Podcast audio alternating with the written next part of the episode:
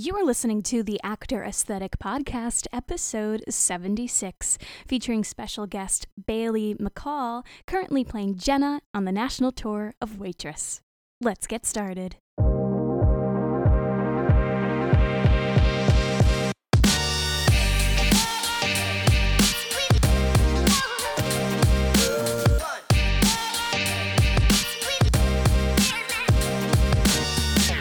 What's up, everyone? This is Maggie Vera, and welcome to another episode of the Actor Aesthetic Podcast. If this is your first time joining us, then welcome. The Actor Aesthetic Podcast is produced every single week for your enjoyment, and show notes are found at actoraesthetic.com slash podcast. You can also follow me on Instagram at Actor Aesthetic or join our Facebook group, the Actor Aesthetic Tribe. All links are in the show notes. Now let's get on to the show.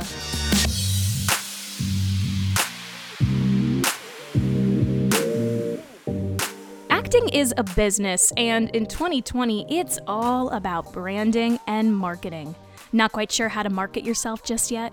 Well, you're in good hands. My ebook, Marketing 101 for Actors, is officially launched, and I'm taking you step by step through the most important marketing strategies and branding techniques you need in order to succeed as an actor in 2020. I'm talking headshots, resumes, postcards, audition material, websites, and of course, social media. Go to actoraesthetic.com forward slash marketing to grab your copy today. Hey friends, it's Maggie. Thanks for joining me again this week. Today's guest is the lovely Bailey McCall. Bailey McCall is an actress currently playing Jenna on the national tour of Waitress, one of my favorite musicals of all time.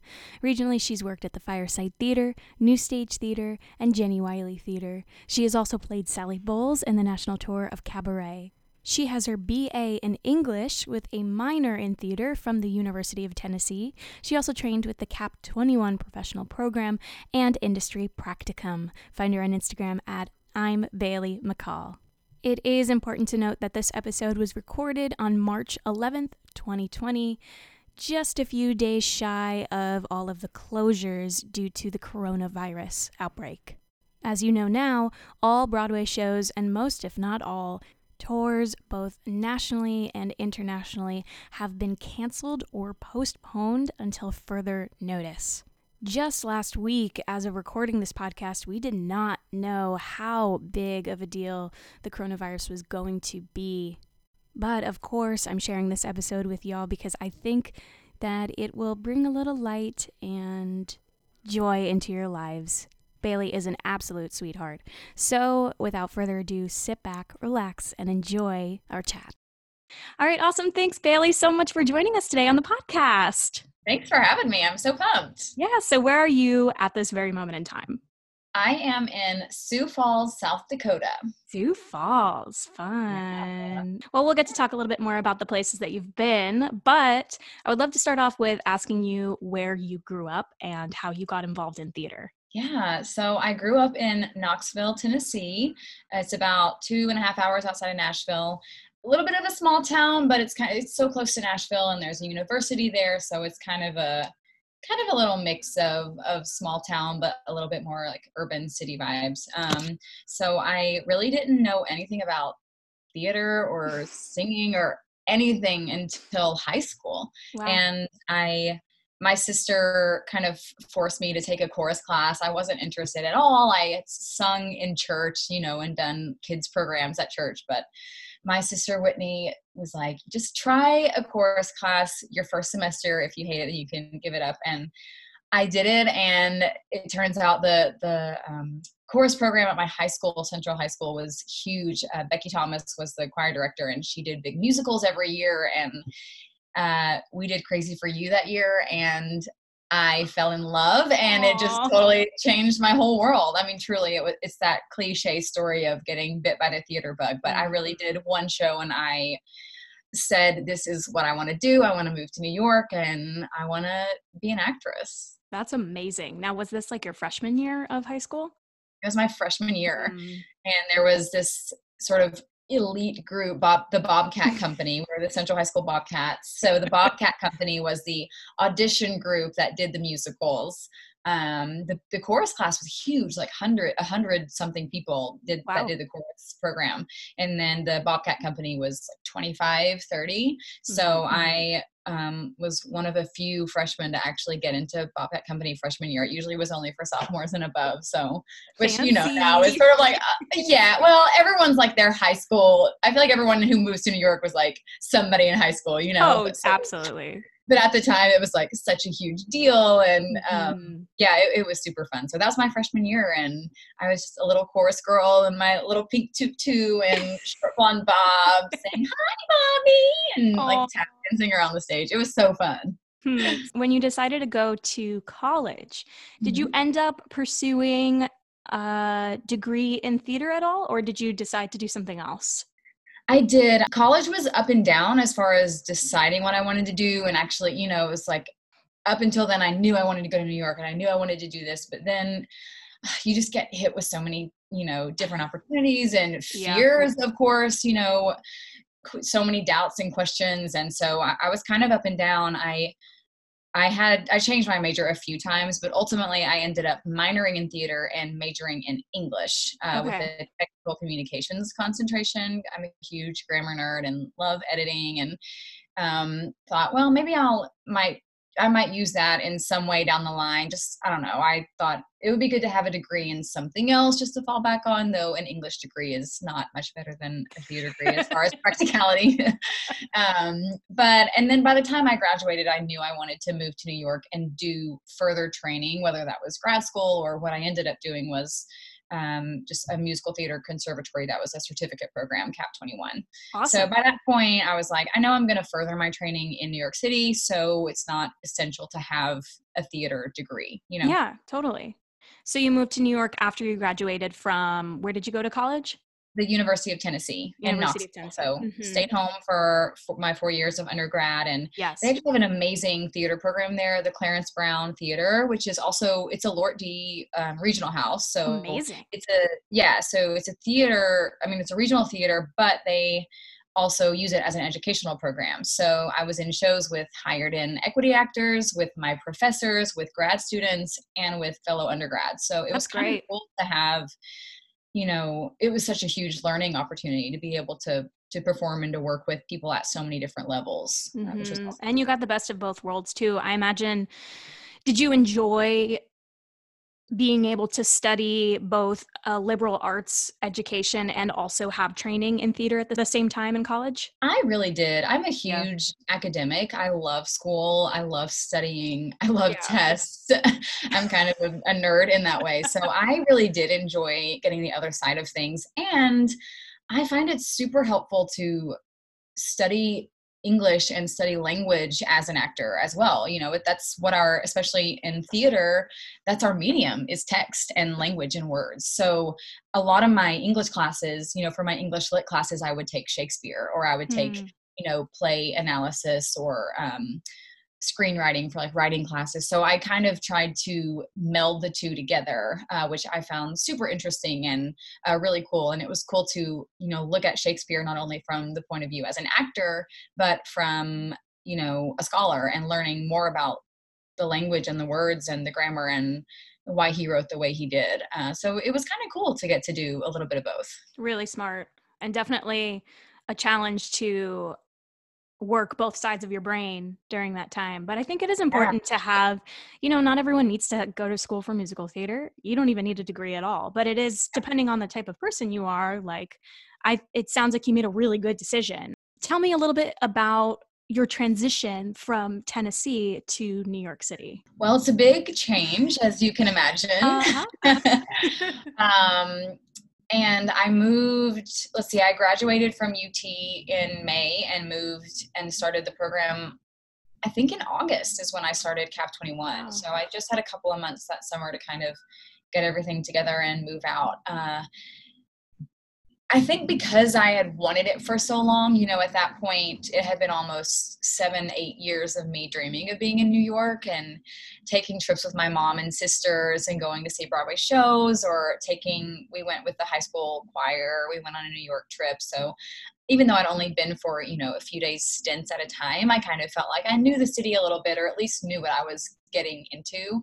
Um, you obviously can't totally prepare for New York, as you know. It's just it's a whole beast of its own. Uh, but yeah, it was that first year or two was a huge growth period, I would say, and lots of learning, lots of growing up. Because also at that point, uh, I had only ever lived with my parents. I lived at home mm. all through college, um, which I enjoyed. You know, I was so busy with work and school and rehearsals that I didn't have much extra time to do anything else. I didn't party in college or anything. I was just, you know, so by the book. So, but it was my first time kind of living on my own and, and being in this huge city that I didn't know. So, definitely a lot of learning about myself and learning about other people. I think you New York opens your eyes to a lot of different cultures and different ways of life and different experiences, which I think is one of the most beautiful things about the city. And mm-hmm. um, yeah, I, I just found it super exciting. It definitely was homesick for a lot of those first couple of years and i still i'm super close with my family so it's still really hard to be away even though i've, I've been in new york for six years now mm. um, but that's probably the biggest challenge was not so much missing the city of knoxville but missing the people that were there and i'm sure a lot of people who moved to new york can relate to that absolutely when you went to the training program uh, at Cap 21. How long mm-hmm. was this? Was this a like a year, two year long? It was program? two years, and then the way they do their showcase is it's it's a separate kind of thing. So mm. the Cap 21 musical theater program was two years, four semesters. And then you can audition for what's called industry practicum and showcase. It's different now because they're with Molloy College and it's now a four year program and it's kind of changed a little bit. But at the time, um, I auditioned for the industry practicum and showcase, uh, which we were in rehearsals for a showcase that would, you know, we had agents and casting directors from the city come, uh, but we also had um, master classes with Jeff Josselson and okay. um, a couple of people, Lindsay and Caitlin from Tara Rubin, um, and people some agents and casting directors came in throughout that semester to give us master classes on like prepping callback material or auditions or agent meetings all of those kind of business businessy things uh, that you don't get in your basic training. So it it honestly for me it felt like the perfect program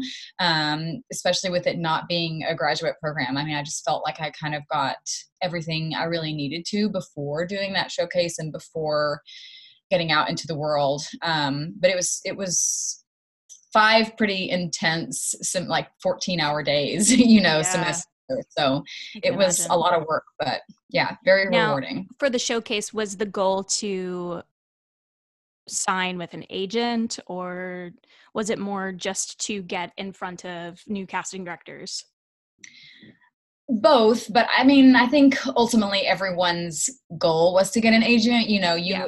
I think you get out of school and you move to New York and an agent or a manager seems like the end all be all. And it is amazing to have someone on your team, but it's really not the end all be all. There are so many different routes and and I think there's a lot to learn actually on your own. And I think, you know, um, it's it can be fruitful in a way to not have someone initially because you just you learn so much more about the business and how to fight for yourself and kind of advocate for yourself um, but you know, to be honest, yes, the goal was to get an agent. Um, did you end up signing? Did you end up signing with anyone or no? I ended up signing with Hardin Curtis at the time. I had quite a few meetings, um, so I got to meet with a lot of different agents That's and managers, which was really cool. Mm-hmm. Um, and I signed with Hardin Curtis and was with them for about a year and a half, and then they just didn't want to resign. I have spoken to many an actor who at this stage in their life either left their agent or parted ways or you know it's kind of like dating right you know it is.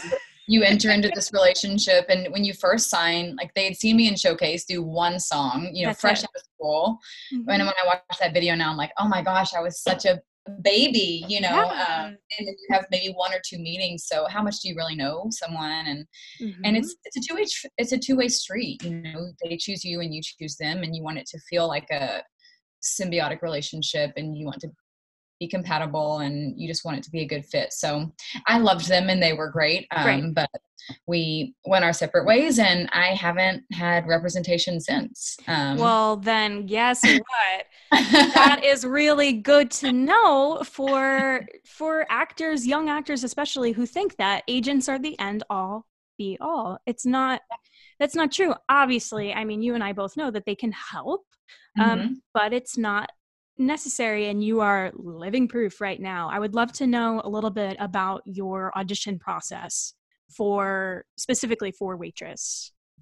So specifically for waitress and this is such an like I feel like it's such a crazy story and not a typical situation but I um I so Jason Yanker, who works for Networks Productions, who is our uh, production company, I guess we met at some point when I was doing Cabaret a couple of years ago, and that was with uh, Apex Prather, so not even the same production company.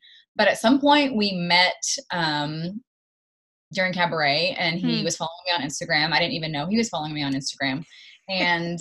I go see. I've been obsessed with Waitress for years. Oh, I yeah. I've seen it three times on Broadway. I would have seen it more if I could afford it. Uh, but I've seen it three times, and I went with my best friend Alexis to see Shoshana and Jeremy when they were in it. Oh. Um, and posted like you know a picture of the playbill on my story saying so excited to see shoshana and jeremy.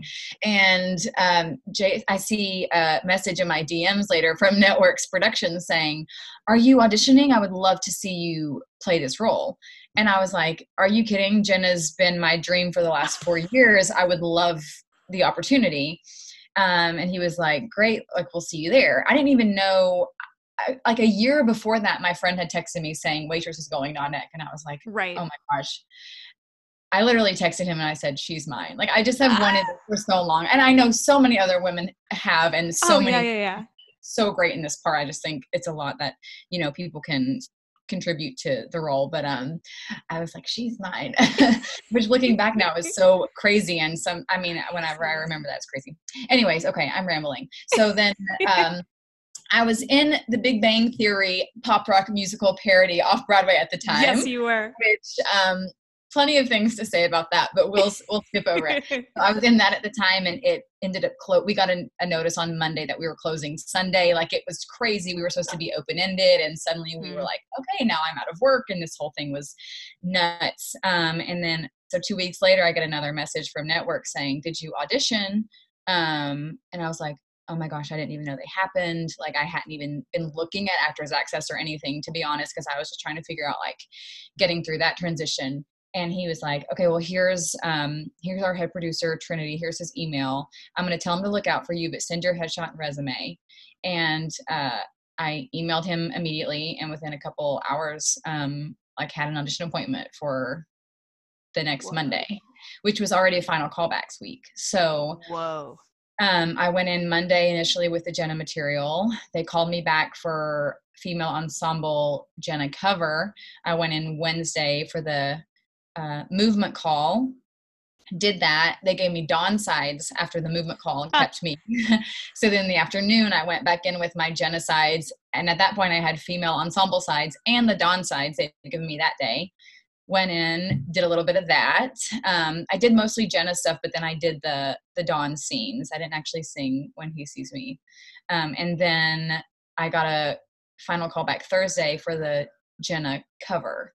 Hmm. and um I actually already had another contract at the time and so really? this whole week I was like like I don't know like I don't know how much to like keep going for. I really kind of knew I probably right. wouldn't take it unless I actually got the role just because I had something else and I was trying to figure out how to navigate that. And then um, Christine, who was casting, um, Christine McKenna called me and was like, your email says Jenna cover, but we are considering you for the actual role still. I just wanted to let you know. This was literally the night before. And I was oh like, gosh okay, I, am going to do it. And so I went in fi- uh, Friday for final callbacks, and um, they were running super behind, and was there for like hours. And read with I just read with one Dr. Pomatter, David, who is now here no uh, the road, hmm. um, and I found out in a couple of weeks that I got it. Wow! so it was, yeah, it's just such an unorthodox story. I feel it was totally crazy and speaks to the power of social media and kind I was of, just you know, gonna say power, all mm-hmm. power to social media and also just marketing, self branding. Yes. And just I know you know all about and yeah, um, but like wow. Yeah. I mean I couldn't think of a better example than that. But also yeah, and I hadn't really thought about it that way before. I mean, I love social media. I have a lot of fun with it. You know, yeah. I, I have a fashion blog on Instagram that I keep up with too. So it's been a fun creative outlet for me. Mm-hmm. But in mm-hmm. that moment, I realized this is not just one a creative outlet or two like a way to keep in touch with your friends which it is all those things but i was yeah. like oh my gosh this is a marketing tool and like this casting director or producer even might have not been thinking oh we need someone for this role like oh i saw this girl a couple years ago in this right. show what was her name you know like but just because he was scrolling through his feed and saw my face pop up like he was mm-hmm. like oh yeah I saw her in that and she might be a good fit for this. So, right, especially since you were active on social media too, because there's something to be said mm-hmm. about like, yeah, you can have an account, but like the fact that you were active on it and posting frequently content that was, you know, appropriate to who you are as both an individual and an artist, um, you were constantly on his mind, whether he knew it or not. I mean, subconsciously, like right. you were there um, because you're right. Like he could have, you guys could have met, and then who knows if he would have remembered, you know, that situation. But social media right. is fascinating like that because we think we are like constantly connected with people because we have this tool at our fingertips at all times. Mm-hmm. So wow, that's so mm-hmm. that gives me chills. I love hearing stories like that.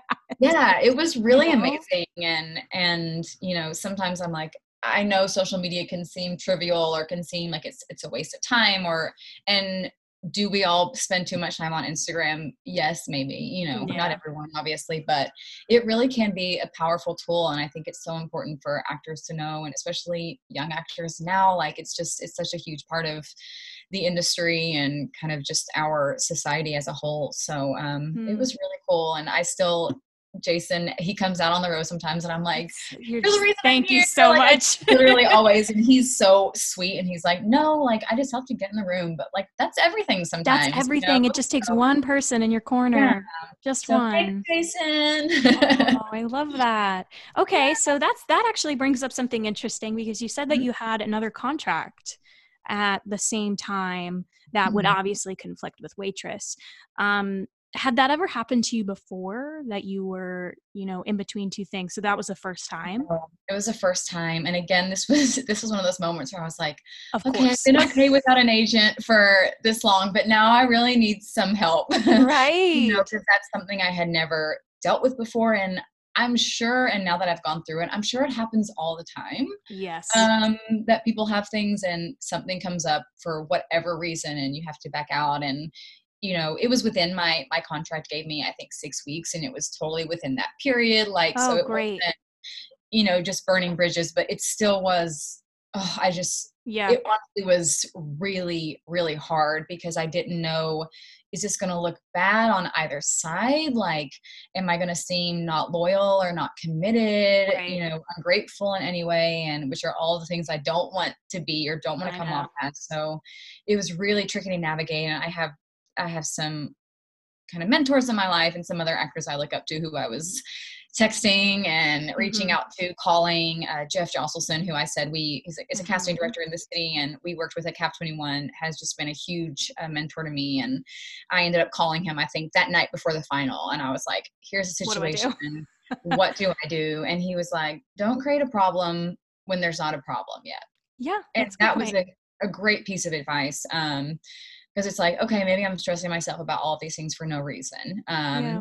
so i think that's a good piece of advice you know for any audition or there just are so many factors and variables so i think it's that's been a good piece of advice that stuck with me don't create a problem when there's not one yet um, yeah. but also sort of talk me through some ways to deal with it if and when it was a situation um, and kind of help me get the wording and you know and the tools to to bring it up to the other team that i was actually going to be moving on to something else and right. they being so understanding and so kind and just said we totally get it. This is an amazing role. You know, it sounds like it's an artistic choice for you. Um, they just were so kind. And so I just, I reached out to them and the casting director, you know, just to say thank you so much. And I'm sorry to have to do this, but, but they were all totally understanding. And I literally, I ended the phone conversation in tears because I, mm. I just didn't mm. know how it was going to play out. And I was so worried about upsetting someone or burning bridges. And they were so gracious with me. And, um, it just it just meant a lot. So it, it was a huge learning experience all around. But um, I, I also think it's it's good to know that that happens, and I think if you if you handle it with grace and gratitude, um, you know, people understand this yeah. is a business um, on all sides, and so people understand, and there are ways to to do that and to move forward um, and to not leave any like debris in your way. Yeah. You know? yeah, and sometimes it feels like when it rains, it pours in this industry, which is so dumb because I know, you know there's so like, many times in our lives where we're like, when is the next job going to come? And then all of a sudden you have mm-hmm. these opportunities in front of you, and you're like, why could this have happened? Why couldn't this have happened at another time? But sometimes it's just it's how it works. It's how it was meant to be, and you have a decision to make. So yeah. I'm glad though that you decided, you know, because you could have easily said, I'm sorry, I'm not going to go to the final callback. I don't want to, you know, for whatever reason, you could have said not, you weren't going to go to the callback because you didn't want to give the impression that you would take the job if mm-hmm. you, know, you had this other one. But it all works out in the end. It does. And that whole, I mean, that whole week, I just was like, I, every day I was like, do I tell them now that I have something else? Yeah. Do I tell team i'm auditioning for something else. Do i not go? Do i just you know accept what i have? But this role and the show are just so important to me. So i felt like i i had to give it a chance. And I, truly there were almost like every day i was like maybe mm. i should i should back out now. And you know i'm just so glad that i didn't because here we are. So here we are. it really did all work out and i I just feel super lucky and feels like everything kind of fell into place, you know, in the right mm. time. So that's awesome. So you were before this previously you were on tour with cabaret mm-hmm. and now you're on tour with waitress so you've done tour twice now is there mm-hmm. anything that you learned along the way or maybe you're doing a little bit better the second time around now that you're yes. you, have yes. your ropes yeah i think i'm doing a little better at self-care on this yeah. tour i think my first tour i got lost in it a bit um, mm-hmm. and it's hard to say if if that's contributed to it being my first tour yeah. the material that I was working on. You know, Sally's a very different character than Jenna, and she sure I'm is. not actor by any means, but some of that stuff like gets in you. You know, whether you like it or not, or even aware of it or not. So, um, when I was on Cabaret, I was going out a lot and hanging out with the cast a lot, which I love. I just, I want it to feel like a community and a family so much. But you also have to know your limits, and we're all here to do a job and to do the show to the best of our ability. And with this role, I know I can't do that if I'm drinking the night before, you know, yeah. every night or um, staying up super late, which, well, I kind of do still stay up late, which I'm trying to work on, but it's really hard when you get out of a show at 11 o'clock. So that's something I'm trying to work on. But I will say I'm spending kind of more time to myself or more time just resting, um, trying to stay on top of like vitamins and, mm. you know, all of the like I don't know, just the things that you need to do to stay on top of of yourself and your health and everything. So I'm trying to do better about that. Um, but I, it's hard because now on this tour I feel like, oh, I feel like I don't see the cast as much, and I wish I could hang out more, and I wish I could, yeah, do more things. But I just know I can only do so much with this role with how demanding it is. So, and that's something that you learn, you know, as it as it goes on, and um, it's i think it's it's constantly a learning process you know and it's every day is different so i try to just have a little bit more of a balance i think this time around mm-hmm. i get a lot of questions about this from actors who are either going on tour or they're considering going on tour mm-hmm. and I get this question asked a lot because there's not really that much information about it online. And I'm just curious, Mm-hmm. like, how do you approach packing for a tour, especially if it's like a long term engagement? It is so difficult. I I'm I feel like I'm not a great person to answer this because I love clothes and yeah. and I probably bring more than I need to. You really don't need that much on the road because a lot of times you're just on the bus or you're, you know, you're traveling or you're at the gym or you're at the theater doing a show. So like I don't need to be in a skirt and heels when I'm, you know, doing my yoga before the show. but for me personally, I enjoy having those things and trying to keep up with my like fashion blog on the road. I knew that I wanted to have those things. So I I think it's different for every person, but I think it's important to have things that make you feel at home. Like I always pack a candle. I get candles in little like metal tins.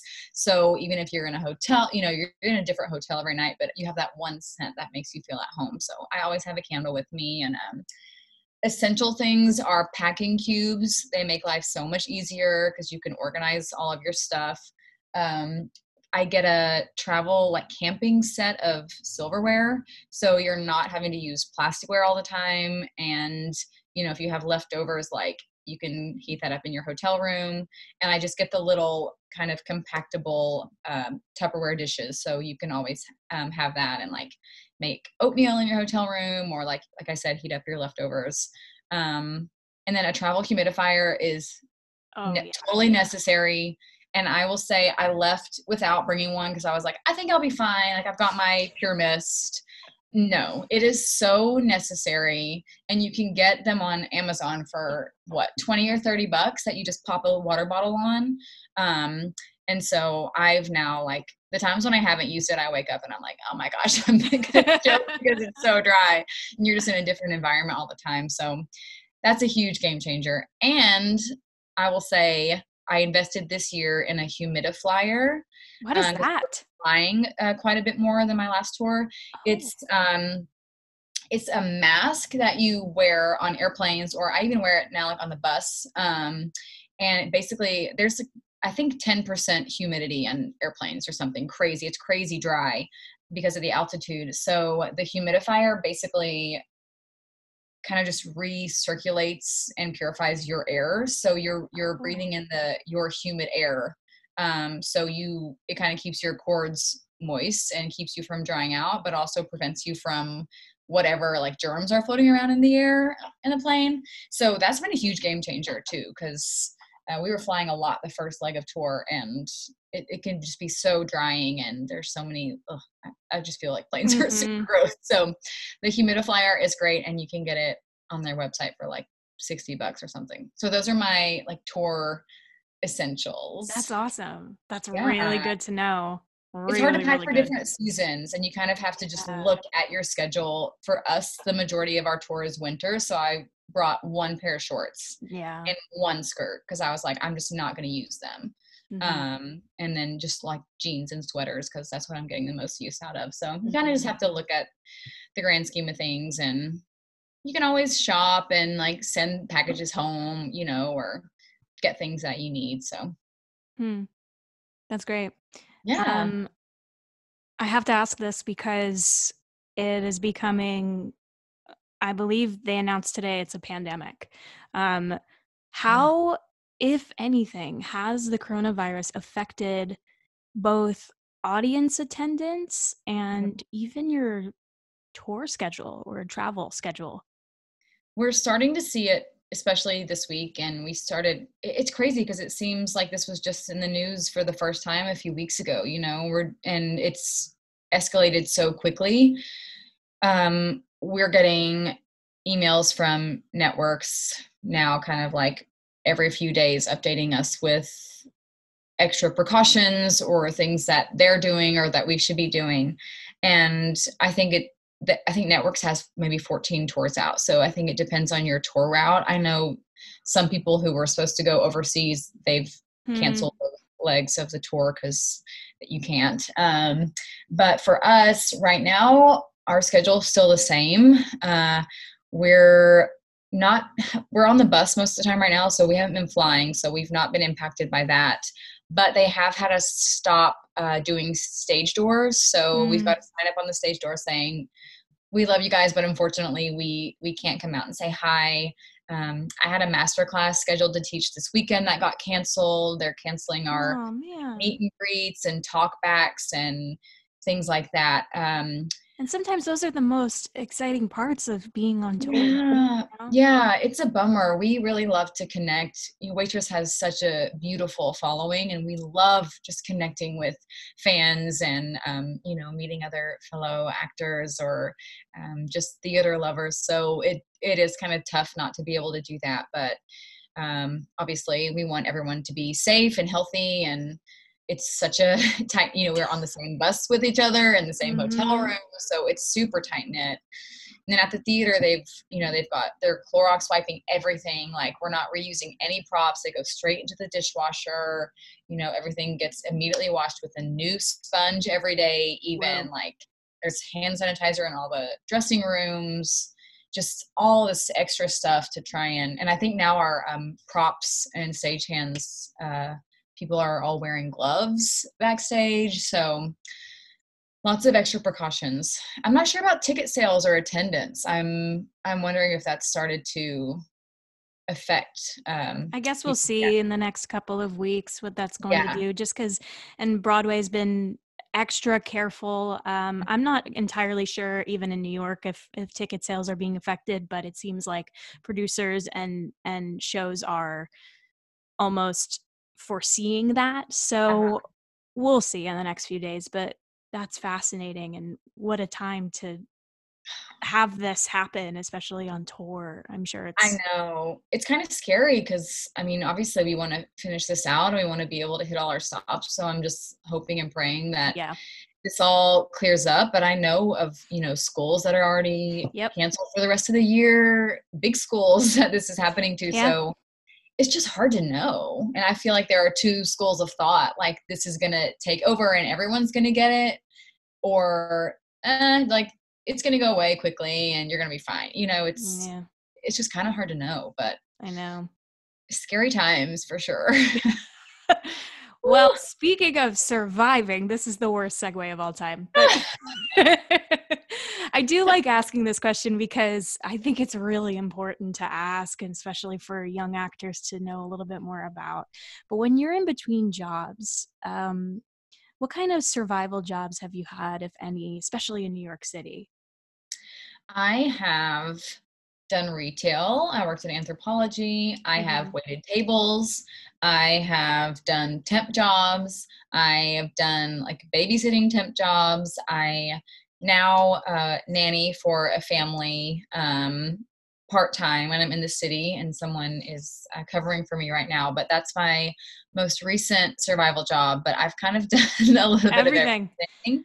It's interesting because it's you kind of have two full-time jobs when you're an actor. Almost three actually i say. Like auditioning is a full-time job. Yeah when you're in a show that's a full-time job auditioning is a full-time job that pays no money. Exactly. So you have that full-time job that pays no money that takes up most of your time mm-hmm. whatever job that pays the bills and then your career acting which it feels like winning the lottery when you actually get to just do a show right. you know? So it's it's definitely an interesting thing but I've kind of done it all and for me, I found that I love nannying and taking yeah. care of kids, and that's something that's been lucrative, but also just fills my soul in a way that waiting tables mm. didn't. And uh, it's just it's been good for me and the family that I nanny for is so lovely and I, I just love the girls. I FaceTime with them the other day. Like I feel like a second family to me. So that's been it's been really good to find because I was not super happy when I was waiting tables. Um, yeah. It kind of sucked the life out of me, I felt, uh, you know, ultimately. So, but it's different for everyone. Mm-hmm. Um, and I think there are so many different things that you can do in New York. There are so many different ways to, to, you know, pay the bills and kind of have that side hustle. Um, mm-hmm. So you kind of just have to find what fits for you and what you know, I think it's important to find something that doesn't totally suck the life out of you though. I know it's a good you have to find a good balance between what's going to pay me well, but what's also going to be flexible. Exactly. And uh, yeah, flexible is I think the most important, That's but also yeah, what's going to bring me the most joy of all of mm-hmm. them. And when you can find something like for you is nannying and babysitting, when mm-hmm. you find something like that, I mean, you you struck gold because then you know you're going to auditions and whatever, but then you're not dreading going to your survival job. You know, it's survival job for a reason, but mm-hmm. I t- wholeheartedly agree with that. Yeah. Well, and sometimes it's the majority of your year. Last year, you know, I did Big Bang Theory for for a month or two in the spring and we didn't start this until October. So the majority of my year I was just in New York and nannying, but I I never once felt unsatisfied or unfulfilled, you know, and starting my my fashion blog has also been I think it's good to also have something totally that creatively fuels you outside of the career um, because again when you're not in a show you're not really like exercising that side of things. So i think having something that you're passionate about you know also makes the those kind of survival days a little bit easier and it doesn't feel like you're just getting through to the next gig. You're still living your life you know and that should be fulfilling in its own way. Yeah. Very very important to hear. Mm-hmm. Mm-hmm. um my final question for you, and I feel like I could chat with you for days, but my final question is what advice would you give young performers who want to pursue a career in the theater industry? There are so many, you know, tidbits I think oh, that yeah.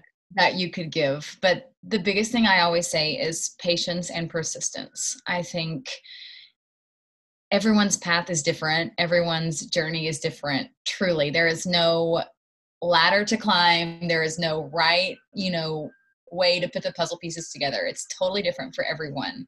And if you can just be patient through that process and and be persistent in what you want you know and and keep dreaming you know and that's what waitress is all about which is another reason it it's so cool to be doing this show every night. A dream mm-hmm. needs believing to taste like the real thing. I think that's mm. so beautiful and so true. You know, you have to you have to stay strong in what you want and keep fighting for yourself. Um, and I I truly believe that with hard work and determination, eventually something's going to happen for you. And it it may not happen and it probably won't happen exactly the way you want it, you know, or exactly the way you imagined it, but it's going to be so much better in the long run. And it can be so fulfilling if you learn to just embrace the mess and the unknown and the process, you know, um, because as actors, we're all about process. That's kind of the whole thing. There's never one ultimate, you know, end goal. It's all process. And um, so I think if we can kind of approach the business side of things and just the pursuit of this career kind of the same way we would, you know, a role or a show, I think it can be rewarding in that way. Hmm. What a lovely way to end this chat. I feel like that Aww. again, very important, especially for young actors, because it's not easy. And if we approach our livelihood the same way we approach material from a script, mm-hmm. I think that it can be very serendipitous and very beautiful as long as we stay in the game. It's yeah. just how long you can stay in the game, you know. And it's easier said than done, you know, and yeah. obviously it's it's easy to be in a show and be on the road and working, you know, um it, the hard part is when I come back in July and I you know, it's like waiting for what's next, but still mm-hmm. kind of hold on to that mentality. So it is easier said than done, but but it's doable and it's it's worth it all truly um, if it's really what what you want to do so. It's certainly worth it. Yeah. Yay well thanks bailey so much for joining us today. Thank you. All right we'll chat soon.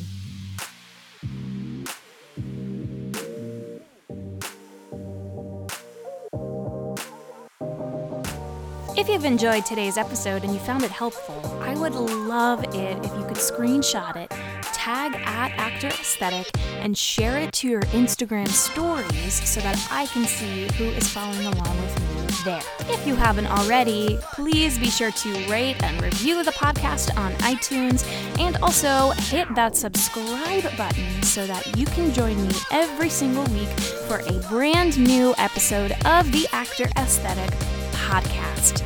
Until then, this is Maggie Barrow signing off. Takes a village. I'll see you next week.